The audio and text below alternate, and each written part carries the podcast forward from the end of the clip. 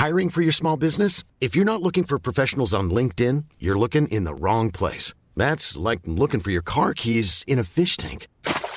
LinkedIn helps you hire professionals you can't find anywhere else, even those who aren't actively searching for a new job but might be open to the perfect role. In a given month, over seventy percent of LinkedIn users don't even visit other leading job sites. So start looking in the right place. With LinkedIn, you can hire professionals like a professional. Post your free job on linkedin dot com slash people today.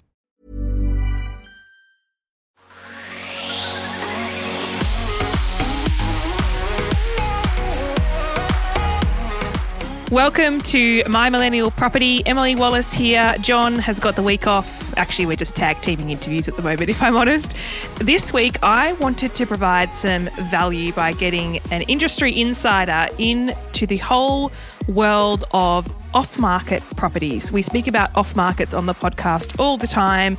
It's one of the most common questions that come up in the Facebook group. If you are a first-time listener for My Millennial Property, this is a show that falls under the umbrella of My Millennial Money as well. So there's a Facebook group. Google it, have a look, or Facebook it, have a look, check it out. Today's guest is Golan Flamm from Hodges in Caulfield, Melbourne. And the reason I've got Golan on the show today is because he always has off-market properties. He does a lot of off-market deals here in Melbourne, but off-markets are applicable Australia-wide. We're going to unpack what are they, why they exist, and deep dive into the process of selling off-market. So let's get into it.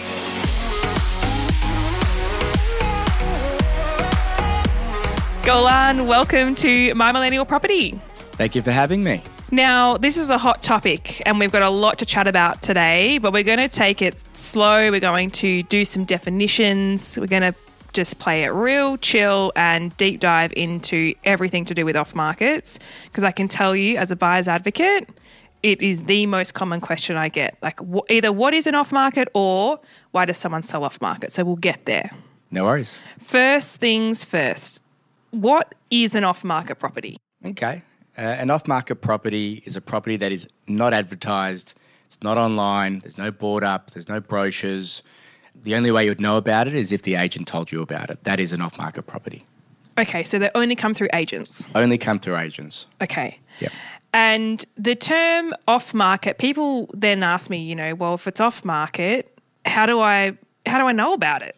Like, how can someone find out about an off-market property? Sure. So if you've gone through a property and you're on an agent's database, um, you'll probably hear about it. But in all honesty, you'll probably hear about it first through an advocate. Right. Okay. So advocates are kind of at the the pinnacle of getting these off-markets. Yes. We go to the advocates first. This yes. is obviously a general rule. And then we go to our buyer database second. I know there's people across Australia tuning in, by the way. We here in Melbourne say buyer's advocates a lot, but the term buyer's agent is also used, that they're exactly the same thing, buyer's agent, buyer's advocate. Okay, so agents liaise with buyers, agents or advocates, and they give them these off-market properties. If it's a general public buyer going about their business and they want in on these properties, what sort of avenues would yeah. they get them through? So without an advocate, you mean? They're yeah, just yeah, themselves? Riding solo, yeah. Sure. Reach out to the agents in the area, tell them your criteria, tell them that you are ready to buy, and then make sure that you're on that short list, and they'll reach out to you pretty quickly. If if the agents feel that you're ready to buy and you're, um, you're educated, you've got your finance approved, they'll come to you amongst, amongst the first. Would you say as an agent, when you're sort of looking at the buyers that are out there in the market, would you say you pay more attention to buyers who have missed out on something recently? Um, yeah, definitely. If if we've had a really good campaign and we've had multiple bidders, or they've missed out through expressions of interest, then we'll reach out to them knowing that they're ready to go. You know, but depending on the market this year, there hasn't always been a lot of underbidders. The buy pool is more shallow than it used to be because interest rates have gone up. So uh, traditionally, we used to do that quite a lot, but there hasn't been a lot of buyers to do, to do that with in this market. So yes, we do do that, but there's less to work with in this market. Yeah, that makes sense. Okay. And just backtracking there, you mentioned about making yourself known to the agent and your like criteria of what you're looking for. So how like how much information do we need to be giving to agents if we're riding solo? Like what yeah, should we I mean, there? Be as honest as you can without divulging absolutely everything. So tell them you've bid at an auction before. If you have, your finance is approved. tell them what you've been looking for, what you've missed out on, so the agent can assess how realistic you are. And if they think you're realistic, they'll come to you pretty quickly. If they think you're unrealistic and you need more time in the marketplace to do your your research and due diligence, then they may come to you, but not you won't be on the, the, the first list. Not on the hot buyer list. On the hot buyer list, yes. We'll yeah. call it the hot buyer hot list. Hot buyer list. Yeah. Is that what you call them? Uh, yeah. I mean, I called them short lists or... Yeah. Yeah, but hot buyer lists, yeah. yeah. All the same thing. All the same thing. Okay, so... We're going to take a side step. I want to come back to off-markets and how they actually come about from the vendor's side of things, right? Uh, but for the moment, let's talk about defining what a pre-market is, because a pre-market Ooh. is different to an off-market, right? I love a good pre-market. Yeah. So a pre-market's something where you've signed up the property for an auction or a private sale. It's going to go online. Yeah. Um, and you happen to sell it before it goes online. So sometimes with an auction, we'll put a forthcoming auction sign. Mm-hmm. So, for example, um, I did a private inspection yesterday. An advocate actually drove past the property, called me, told me they've got a client for oh. it, and we did a private inspection yesterday. So right. um, if that happens in terms of uh, the purchase, they've got a week and a half to bring their client in and to make an offer. So we like it because it provides a deadline and a sense of urgency mm. because we're taking photos. And once we take photos, money has been, you know, cost has been incurred by the vendor. And then if they want to wait till it goes online, then there's going to be more competition. Um, right now they can buy in isolation. Obviously they have to pay for that privilege with giving us a really good offer, but there's an opportunity there. So that same advocate texted me after do- doing a video walkthrough and uh, taking the buyer through on Saturday morning. Oh, so we awesome. might so we might do a pre-market deal, but that would be a pre-market deal. Vendor's ready to go on market. Marketing campaign's been approved. Photos have been booked in. But we haven't taken photos yet. Okay. So would it be uh, safe to assume that this kind of needs to unfold before the photos are taken? Because then it's kind of like money's committed for yeah, the vendor? Yeah, exactly right. So we always dangle that carrot to the potential buyer, and advocates really understand that once we have photos, the vendor's more committed to going on market because some money has been spent and incurred, yes. the cost has been incurred, even though it's uh, minimal. Like mm. when you go on the internet, that's when the bulk has been spent. Yes. Um, but it's a psychological thing where they're committed to going online. So it's best to do it before we take the photos. Yeah. If they do after, if they come back with an offer after photography, then we might wait till it goes online. And also there you touched on they'd have to give like an enticing yes. offer. And I can I can just... hear the listeners yes. sort of bubbling on that, because another common question that comes up is, do people pay more buying it beforehand? And well, the truth is we don't know yeah. because we don't know what we don't know. We don't know what it could have achieved going on the market um, online, right? So it's got to be an offer where the agent and the vendor, because the agent will have to advise the vendor, they would both would have to agree that it's too compelling to take a risk of going online. Yeah, okay. So if you're quoting, you know, X to Y, then the offer needs to be Z. Yeah. Otherwise, if the interest is within the range, then they can buy it when it's online or at auction. And if you're a buyer listening to this and you're trying to work out, well, what does, you know, that even look like in terms of the numbers and how much more should I be putting forward? I think the biggest thing to understand as a buyer is do your research and understand if this property goes to market, how competitive is it going to be? For example, if you've been in the market looking for a two-bedroom townhouse in a certain suburb and you've been outbid at a few auctions and you've noticed there's maybe three or four hands going up each time at auction of buyers, and you're noticing they're all sort of selling around seven twenty to seven fifty, and you get an opportunity for a pre-market and really you're going to need to be at like seven forty or seven fifty to get it, you could almost safely assume it's going to potentially reach there at auction. And would you buy it beforehand without any competition? It's a hard question because there hasn't been a lot of sales because there's yeah. low stock levels. Yeah. So there hasn't been a lot of comparable sales. So it just really depends on how long the buyer has been looking for. Yes. How educated they are and whether they're honestly sick of agents. Yeah. If they're sick of it, I always say to an open for inspection, you know, how, how long have you been looking for?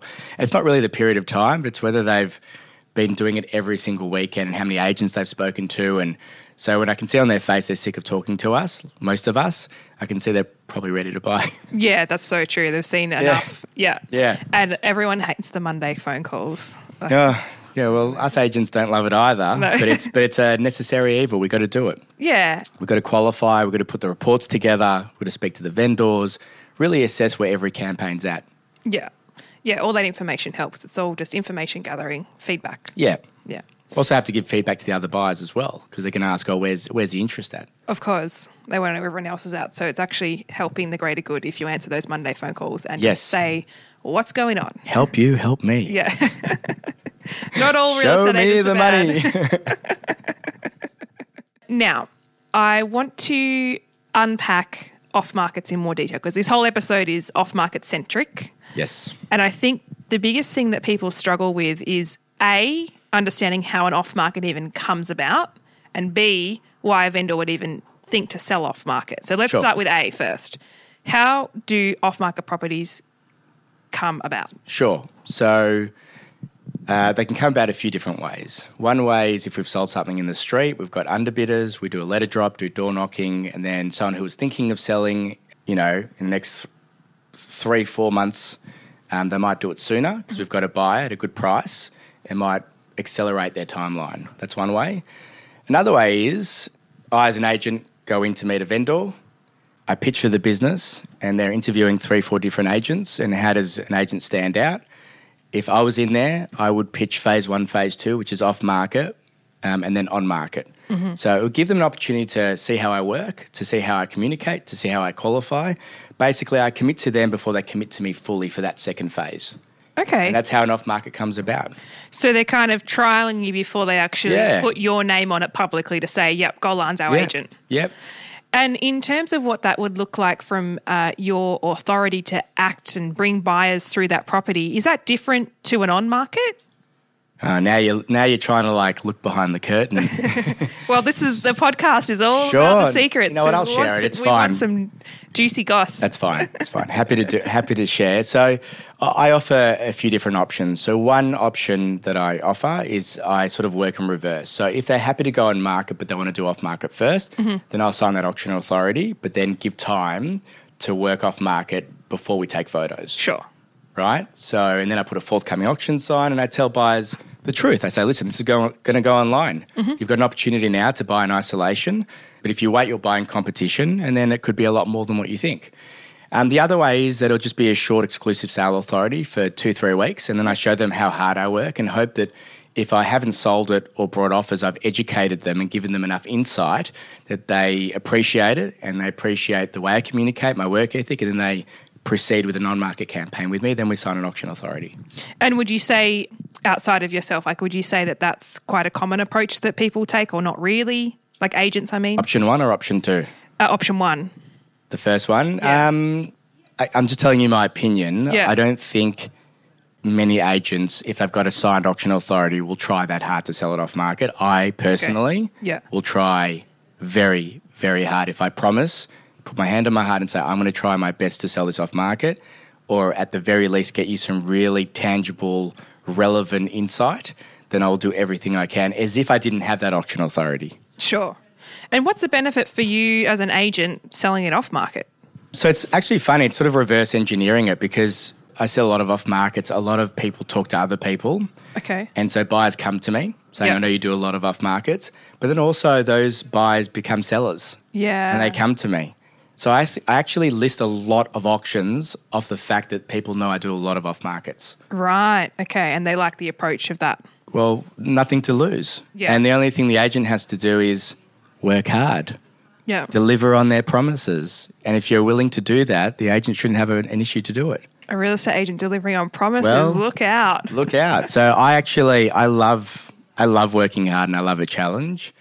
And when you start off market, the time clock, uh, clock I should say, time clock starts. Yes. Uh, you know, and um, you've got to really be proactive and communicate. And then as soon as you've got that authority, you've got to go to your database, go to your team, get on the phones, text messages, emails, and really try and create. And also real information, not not not B S. And so we're speaking about this in the sense of you're going in for the business, you know, the vendor's called, a couple of people in, you're pitching how you would handle the campaign, and that's how you go about it. But what about if you have a really good sale and you've got a whole heap of buyers sitting there who need a similar property type? How do you then try and, I guess, create off-markets? Um, so let it drop, that street, okay. or let it yep. drop um, similar properties that you think are going to come online. Like let's just say if I sold a townhouse and there's other new townhouses being built in and around the area that's similar, we'll let it drop that. We'll mm-hmm. go on building sites and talk to the developers. Yep. Uh, otherwise, yeah, just phone call, database, door knocking, letter drop. I mean, I know it's old stuff, letter drops, but it can work. Okay. I mean, even for one of my best friends, I found um, he and his wife's house through letter drops. Right. Yeah. And do you do the letter drops, or does someone do them for you, or how does like, like when I'm picturing like letter drops, right? Like I'm, you know, are they bulk mail? Are they are they handwritten? Are they like what's the? Um, they're printed out and they're okay. usually put in the mailboxes. Yeah. I'd be lying if I said that I did them. I haven't done them for a long time. Yeah. I don't. We don't do it that often. I mean, the letter drops just sold. Just uh, letter drops get done automatically for every campaign. We've got someone else that does that, and they're professionally printed. Sure. But I've got a a, um, a very unique off-market letter that I print out. Okay. That says no campaign, no B S, two inspections, and either sale will be created or not. Basically. Yep. So and straight then, to the point. And the two inspections are one by me, mm-hmm. and then I'd have a price conversation with the vendor to see if they're on the same page. Then I speak to the, the client to see if they're interested. Then we bring the client in. Yeah, awesome. Yeah, which works. Pretty. Which works. Yeah, it's very very effective. Yeah, that letter drop. Yeah. So we've got the just sold letter drops for every campaign. We've got someone else that does that. We outsource that. Sure. Um, and then if we're trying to laser focus something specifically in terms of street or property, and so or someone's reached out to me and asked me to letter drop it, we use a specific letter drop that yeah. works like a treat. Yeah, perfect. Ideal. Yeah. Love it. Now, uh, I think we kind of know how off-markets come about. They're either pitched by the agent in their listing presentation when they go forward for the business to say, we want to see if we can do it off-market first, if that suits your lifestyle and what you want to achieve. Are there some vendors who just really want an auction? Yes. Okay. Why do they just really want an auction? Which is why sometimes I miss out on the listing. Okay. Because I've tried to add value uh, by um, offering phase one, phase two, off-market, on-market, and then they've just gone on-market with someone else. Right.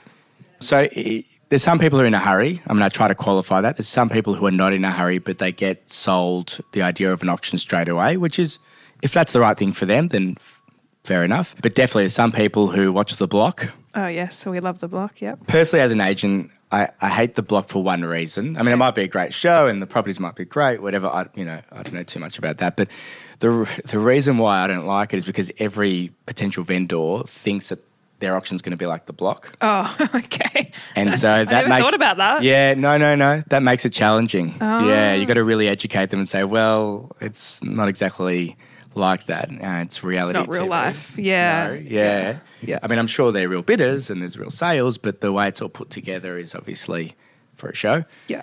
Um, I'm happy to be corrected, but anyway, I'm not trying to disparage the show. The yeah, shows, yeah, but yeah. it's just, it's not actually how something yeah, it's not how it plays out. Yeah, yeah. If you want to see how an auction plays out, go and watch yeah. local auctions. Yeah. Go so, and spend a Saturday. And every auction's different. Every campaign's different.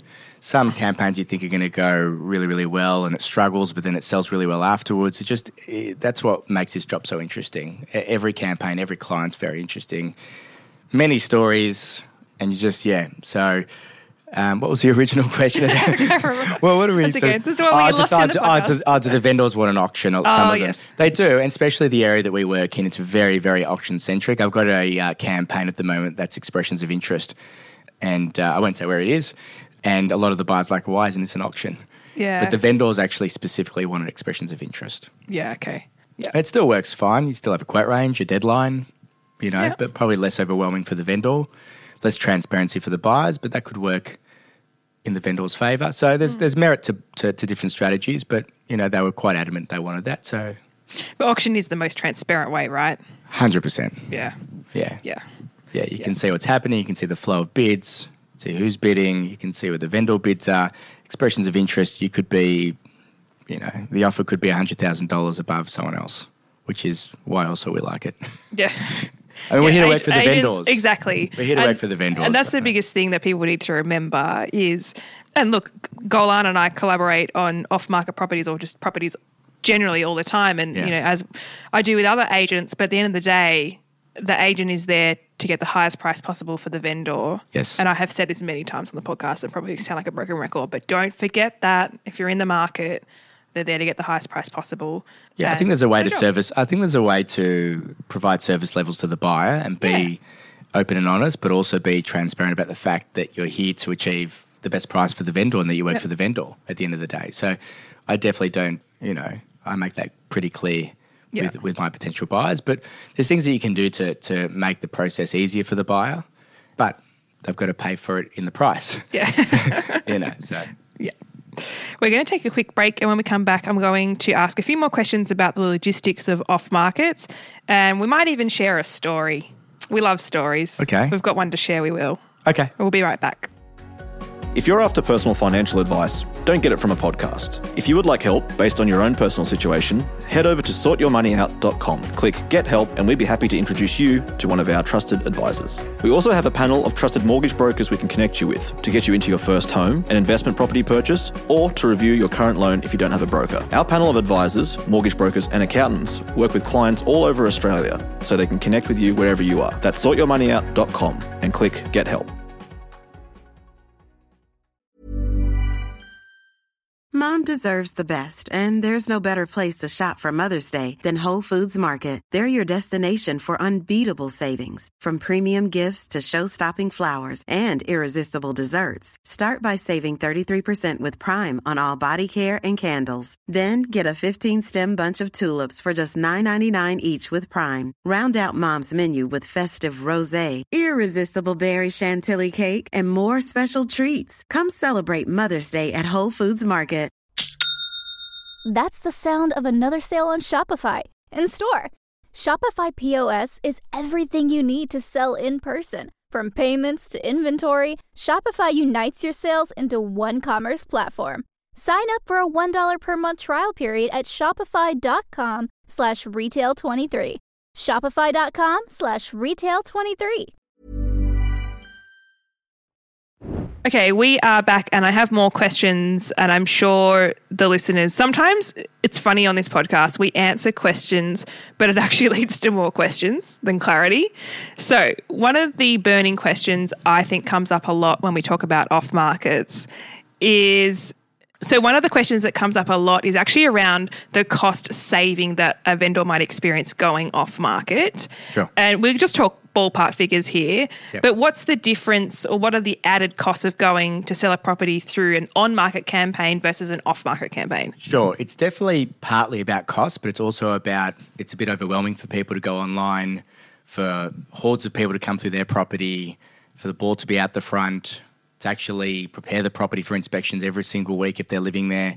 That's a major part of not wanting to go online or mm-hmm. avoiding it if they can. The secondary part is the costs, and marketing in our marketplace is anywhere between seven thousand dollars to nine thousand dollars on average, sometimes a bit more, a bit less, but does sound like a lot. And marketing, sorry to interject there, but do you mean like just uploading it online, or are we talking so, styling? Or No, no, no, that's just – so styling is, is not included in that. Styling, um, depending on the size of the property, but for a four-bedroom brand-new townhouse, about thirty squares on three hundred square metres, it costs about four to four and a half thousand to style that. Oh, wow. In addition to the seven to nine thousand marketing. Right. So you'd be saving that too if you were to put furniture in there. Okay. So it's quite a significant, it's not a small yeah, amount of money. No, not at all. No, yeah. no. So it's definitely part of that decision-making of selling off market, but it's also, it's quite overwhelming to have your property online. And is there extra costs if you decide that you want to go to auction? Like, is there an auctioneering fee, like generally, maybe not you, your agency specifically, but like do a people lo- charge for auctions? Yeah, a lot of agencies do. Yeah. I can't speak for all of them, but a yeah. lot of them do. We rarely do sometimes, but rarely. Okay, yeah. So there are quite a few things. Now, the costs that don't change is the contract of sale has to be provided and yes. paid for either way. Yep. And the agent's commission has to be paid either way. Yes. Yeah, yeah. So those two things remain the same, whereas going to market, you've got marketing costs, you've got styling, potentially an auctioneer f- fee depending on what agency you're with. Uh, timing as well. Timing, yeah. The sooner you sell, the sooner you can move on to the next chapter. Yeah, that's a good thing. It's yep. an opportunity cost, isn't opportunity it? Opportunity cost, yeah. Yeah. And I think there's a fair bit of emotion involved in selling, particularly when it's, a f- you know, I think the biggest ones are always the family homes that people are downsizing from. There's a lot of sentimental value to a house. Yep. You would see it a lot more than I do. Yep. And so, yeah, that can actually – sometimes they need an auction to be committed to a sale. Yeah, sometimes they need the auction process to not only be committed but to be educated, to really mm. see what the feedback is. It's not us saying that it's worth this or this is the negatives or positives. It's the actual buyers who are looking to buy in the marketplace at yeah. that time. Yeah. And for some vendors – they need it. It's a must. Yeah. Now, uh, some of the reasons that people would sell off market, you touched on before about you don't want people traipsing through their house and it's an effort and that sort of thing. What about privacy? Have you, I mean, obviously you don't disclose names or anything, but have you sold like off market for privacy reasons? Um, yes. Yeah, it's hard to talk about. Yeah. We it's hard to talk about. Yeah, definitely. There's yeah. some people who are very discreet by nature and there's some people who uh, are forced to be discreet. Yeah. Yeah, okay. So definitely, yeah. Yeah, and that's a very like... So when you're looking at buyers to come through an off-market property, do you actually spend more time making sure they might like the property than if it was an on-market? Yeah, so what we do is we do a video walkthrough with our phone, which ah, is free to do. Yep. Um, if we can locate an old floor plan, we'll send it to them. Mm-hmm. Um, we'll ask them to drive past. We'll make sure their finance is approved, make sure it's within their budget, within reason. Yeah. Um, because they might stretch. Mm. Their budget might be higher than what they say or they might increase their budget. So we do that before taking people through. Sure. So if you're a buyer in the market and an agent has given you an off market, don't be surprised if they spend a bit more time qualifying you to make sure you're legit and it's worthwhile. And great that they give you some extra info up front, you know, floor yeah. plans, videos, that's always helpful. Buyers love that. Yeah, exactly. The more info, right. the make better. Sure that no one's wasting their time. And we're taking, you know, we're planning on taking people through someone's property. So mm. we need to qual- qualify them beforehand, not just take people through for the sake of it. It's definitely not, if, if a buyer's just doing their research, uh, we don't take them through. Yeah, yeah. yeah. Unless totally. they're piggybacking off an inspection. Of course. Someone else. Makes yeah. the same time. Then might as well. We're happy to do it. Yeah. yeah. Now, in the market at the moment, there, you know, we're in this season, we're recording this in July twenty twenty-three. We're heading into the spring selling season as everyone's anticipating. Are you noticing anything around uh, the investors selling out? A lot of the media is talking about this, but particularly in the off-market space, are you seeing investors wanting to avoid costs and opting for off-market or not really? Or I, f- I feel this answer is going to turn political. Oh, okay. No, I'm not going to go political. A lot of investors are um, leaving the market because it's becoming just not viable to have an investment property with land tax increasing, interest rates increasing, you know, potential talks of a rent freeze. I heard about which that. Which is actually going to put upward pressure on rental values. So mm-hmm. the people who the government's trying to help, they're actually going to harm them. Mm-hmm. There's going to be less available for renters. And as a consequence, as a result, rent values are going to skyrocket.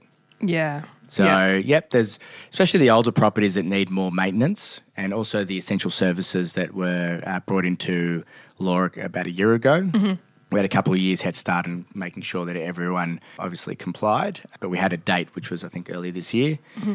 Um, so there's a lot of a lot of investors who they don't want to spend the money on their on their property, or they've got houses that are unrenovated as well, and the land tax, and you know after agents' costs, after taxes, after management fees, after essential services, they're basically getting one percent return, and they can put their money in the bank now and get four to five percent. Yeah. So it makes no sense. They just don't get the capital growth, but yes. The, the, That's true, but on certain assets, the capital growth is not as aggressive as it could be on other assets. Of course. So with the nature of more investors selling out, is it, I mean, I know I'm finding it more common. I'm walking through tenanted properties at the moment yeah. a fair bit. Yeah. What advice would you give to people who are walking through tenanted properties off market? Like, you know, they're not staged, they're not, they're not sale ready. Like, do you see yeah. people make... silly comments about properties, you know, not looking good? Um, no, I think they understand when they walk in there that it's tenanted. Mm-hmm. It's very hard.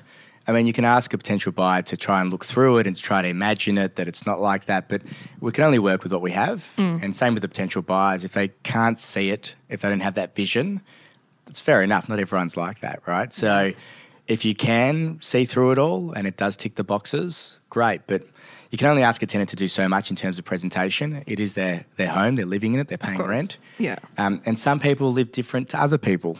Yes. So one person's cleanliness is not another's. Mm-hmm.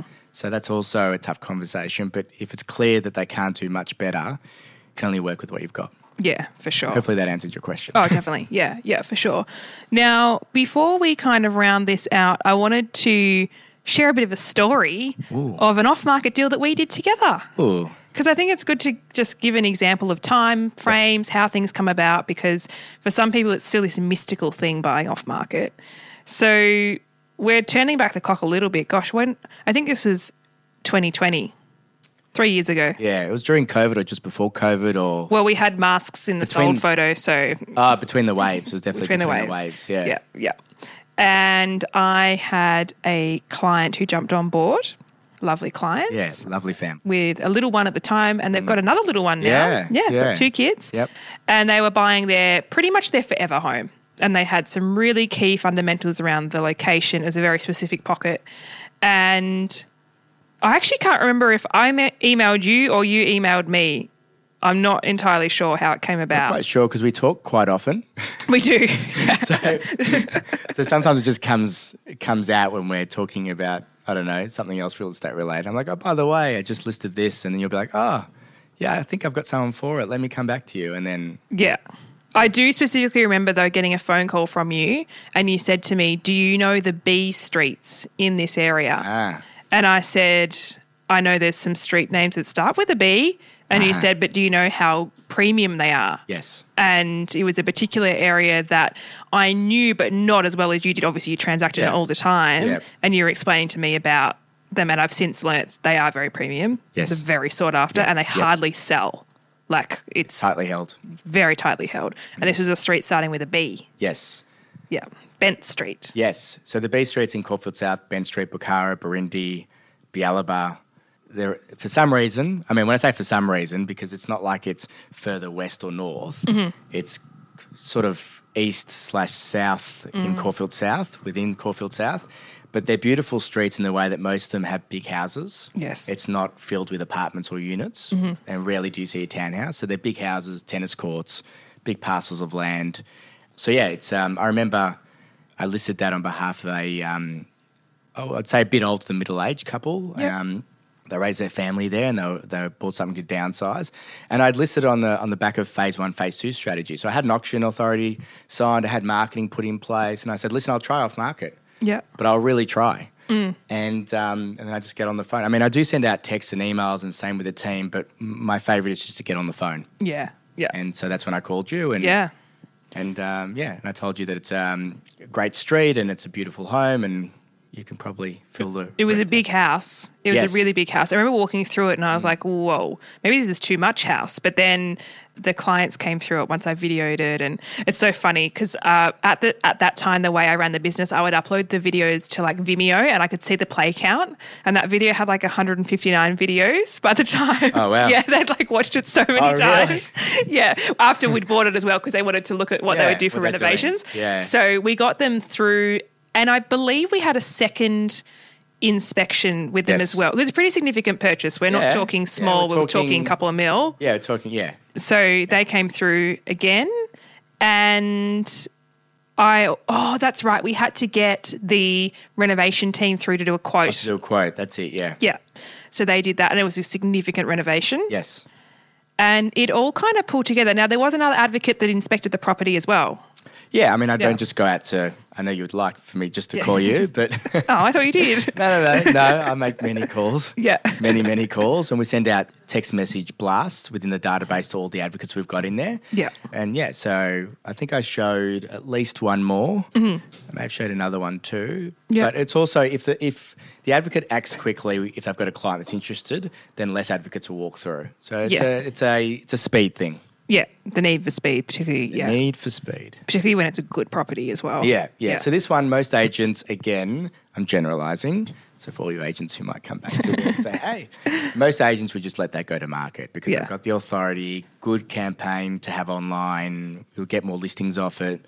But I made a promise. Mm. I gave my word. Mm-hmm. And my word is my bond. If I say I'm going to try off market, I'm going to do everything possible. And if it doesn't happen, it doesn't happen. At least they've seen that I've tried. Yeah, exactly. Yeah. And it was a great result for all involved. And I'm, I remember those vendors were like dream vendors in that they had left the keys labelled, they'd left all the manuals that they could find. Like sometimes you get handover of a property and you've literally given the front door key and the garage remote and yeah. that's it, like hope for the best. Yeah, they had a lot of pride in that home. They it was did. A family home. Yeah. Um, so they did the right thing, but we love it when they do that. That makes it a lot easier with a handover. Yeah, and if you're someone listening to this who's, you know, a prospective vendor going to sell your home, think about what the buyer might want on the other end. You know, yeah. what can you give them that would – even I've seen vendors leave a little letter about who the neighbours are. Um, oh, that's nice. Yeah, yeah, yeah, yeah, you know – John and Barb live next door and bin night is this night. Imagine if one of them said just avoid the one across the road. Yeah, yeah. Do not talk to that yeah, neighbour. Yeah, yeah. Uh, but yeah, those little pieces make it so much easier, and it happens more so in the home buying space, I would say, than the investor space. Yeah. Investors very, you know. Yeah, it's very transactional for yeah, them. Yeah, yeah. But yeah, and those clients have done a massive reno on that property, and they have also. You seen it? No. I think we both, we I've need seen, to see it. We maybe should we should go together. It. I think we should. Yeah. I spoke to them not long ago. Yep. I'd love to see it. Yeah. So yep. they're, they're in their forever home, and they've got another property in the area as well. Do they? Still? I think they actually sold it. Oh, okay. Because I was about to list it and they sold it to someone within the family. I won't say who. Oh, so okay. I was just about to list it and they said, oh, we actually sold it so, to someone, someone within the family and for a good price. And I said, that's great news. Good luck. Like, no, awesome. Last thing I want to do is list it and get less. Yeah, yeah. I feel terrible, you know, like yeah. trying to beg on my face. But yeah, they had a, I mean, they had a great buying experience, I believe, in terms of the turnaround time. Yeah. And, and they were exposed to something they wouldn't have seen. Exactly. Unless it was online. Unless someone bought it beforehand. Particularly at that time because everything was about to be shut down again. Yeah. So it was a really tricky time yeah. for everyone. So all in all, off markets, pre-markets, on markets, it's all about the choice that you have in property when you are going to buy. As a vendor, I think it's really key to have the right agent on board who has a good strategy that can be suited and tailored to what you're wanting to do. Some people just want an auction. That's what they're all about. Some people prefer the softer approach, go off market first, nothing to lose. You know, the issue with going online straight away is mm. you don't know whether you've pitched it at the right level, whether the yeah. vendors are realistic. Pricing feedback. Maybe you can maybe you can save them the angst of going on market um, and the you know seven to nine thousand dollars marketing. Maybe they're three hundred thousand dollars away yeah. um, from where they truly want to be in terms of selling price. So I, I agree that if the vendors are in a hurry, that's fine. But I think a lot of agents, it's a bit lazy just to go on market straight away. Yeah. The situation might might warrant it. But it also helps the agent to say to the vendor, listen, you're at one, two, but I'm seeing interest at a million and fifty. Yes. Do you want to rethink going ahead? And a lot of agents won't do that because they hope the vendor might sell for less if they're on market. Yeah, okay. But I prefer you got to have those that, conversations. Yeah, I prefer to have those tough conversations in the beginning. Yeah, definitely. And I think there's also a misconception around, like a lot of people say, well, why wouldn't you just go to auction because that gets the highest price possible? Number one, it's not actually guaranteed. But number two, is it fair to say that not every vendor is actually there to get the highest price possible? Um, yeah, definitely. I, I had a uh, property that I listed um, around the corner from my office. Yeah. And she specifically said, I'm riddled with anxiety. I don't care about going to auction. I'd rather take less and sell off market. Yep.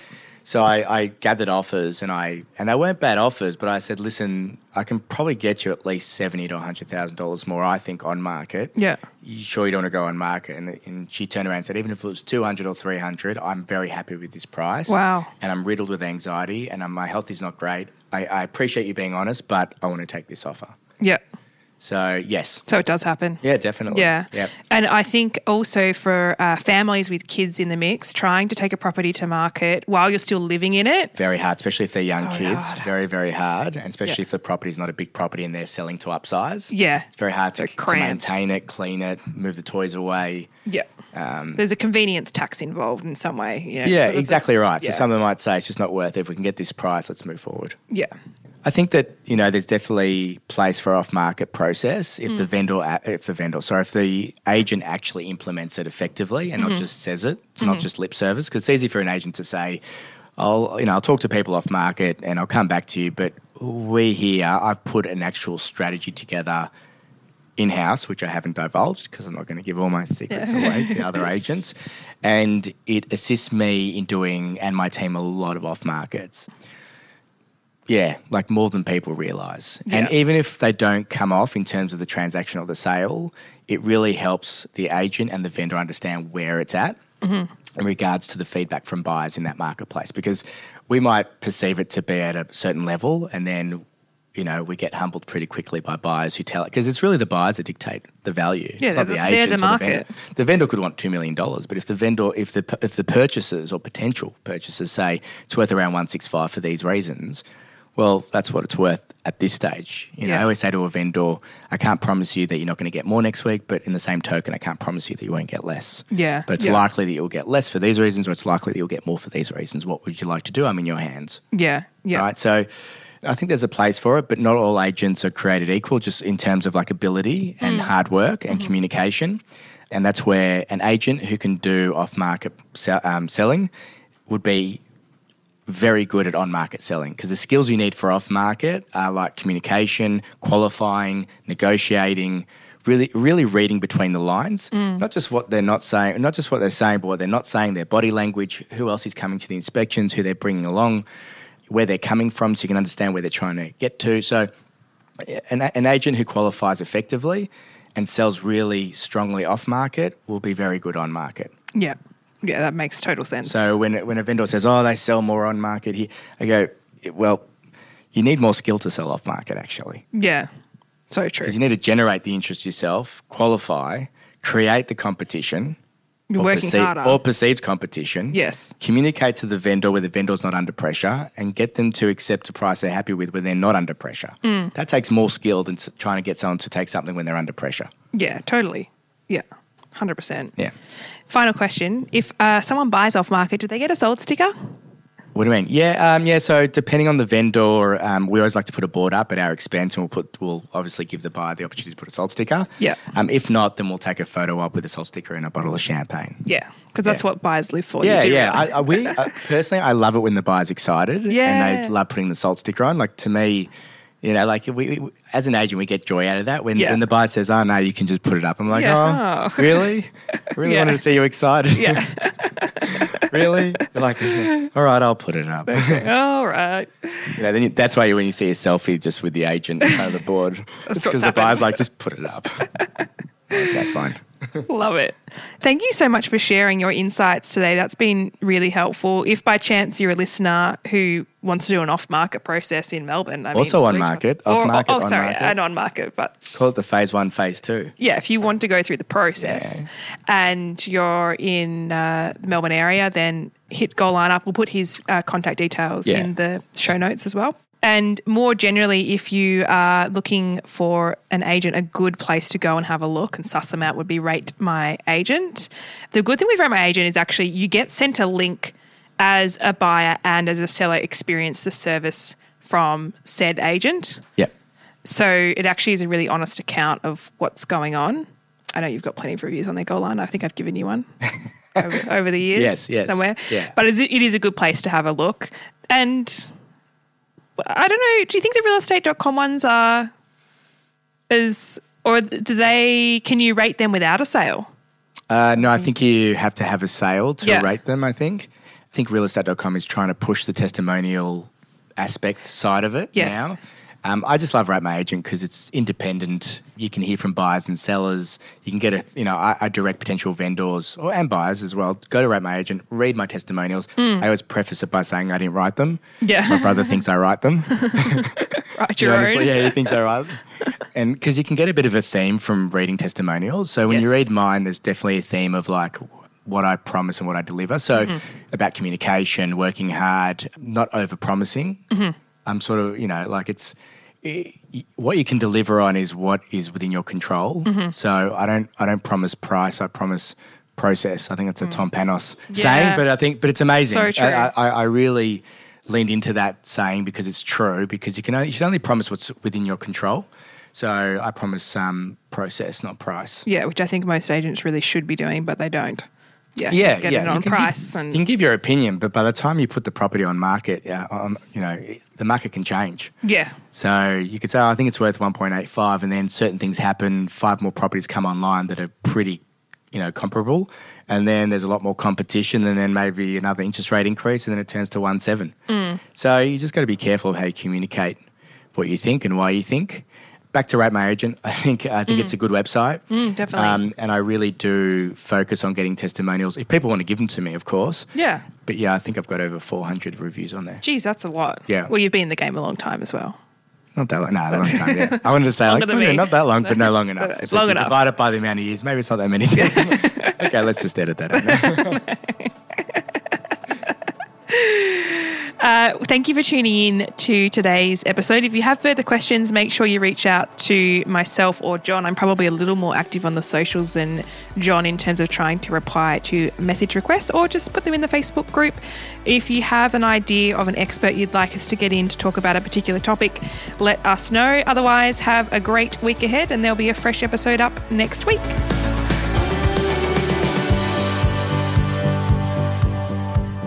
We acknowledge the Awabakal people, traditional custodians of the land on which our studio sits, and pay respects to their elders, past, present, and emerging. We extend that respect to Aboriginal and Torres Strait Islander peoples who may listen to our podcast.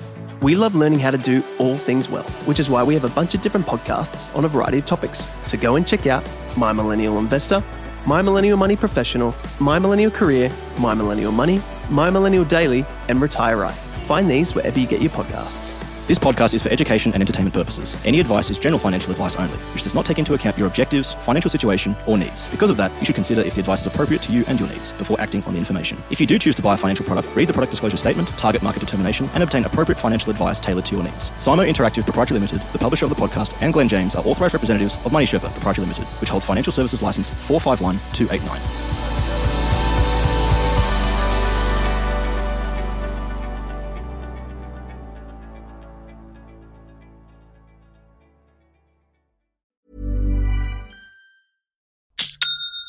That's the sound of another sale on Shopify in store. Shopify P O S is everything you need to sell in person. From payments to inventory, Shopify unites your sales into one commerce platform. Sign up for a one dollar per month trial period at shopify.com slash retail23. Shopify.com slash retail23. Why don't more infant formula companies use organic, grass-fed whole milk instead of skim? Why don't more infant formula companies use the latest breast milk science? Why don't more infant formula companies run their own clinical trials? Why don't more infant formula companies use more of the proteins found in breast milk? Why don't more infant formula companies have their own factories instead of outsourcing their manufacturing? We wondered the same thing. So we made ByHeart, a better formula for formula. Learn more at by heart dot com.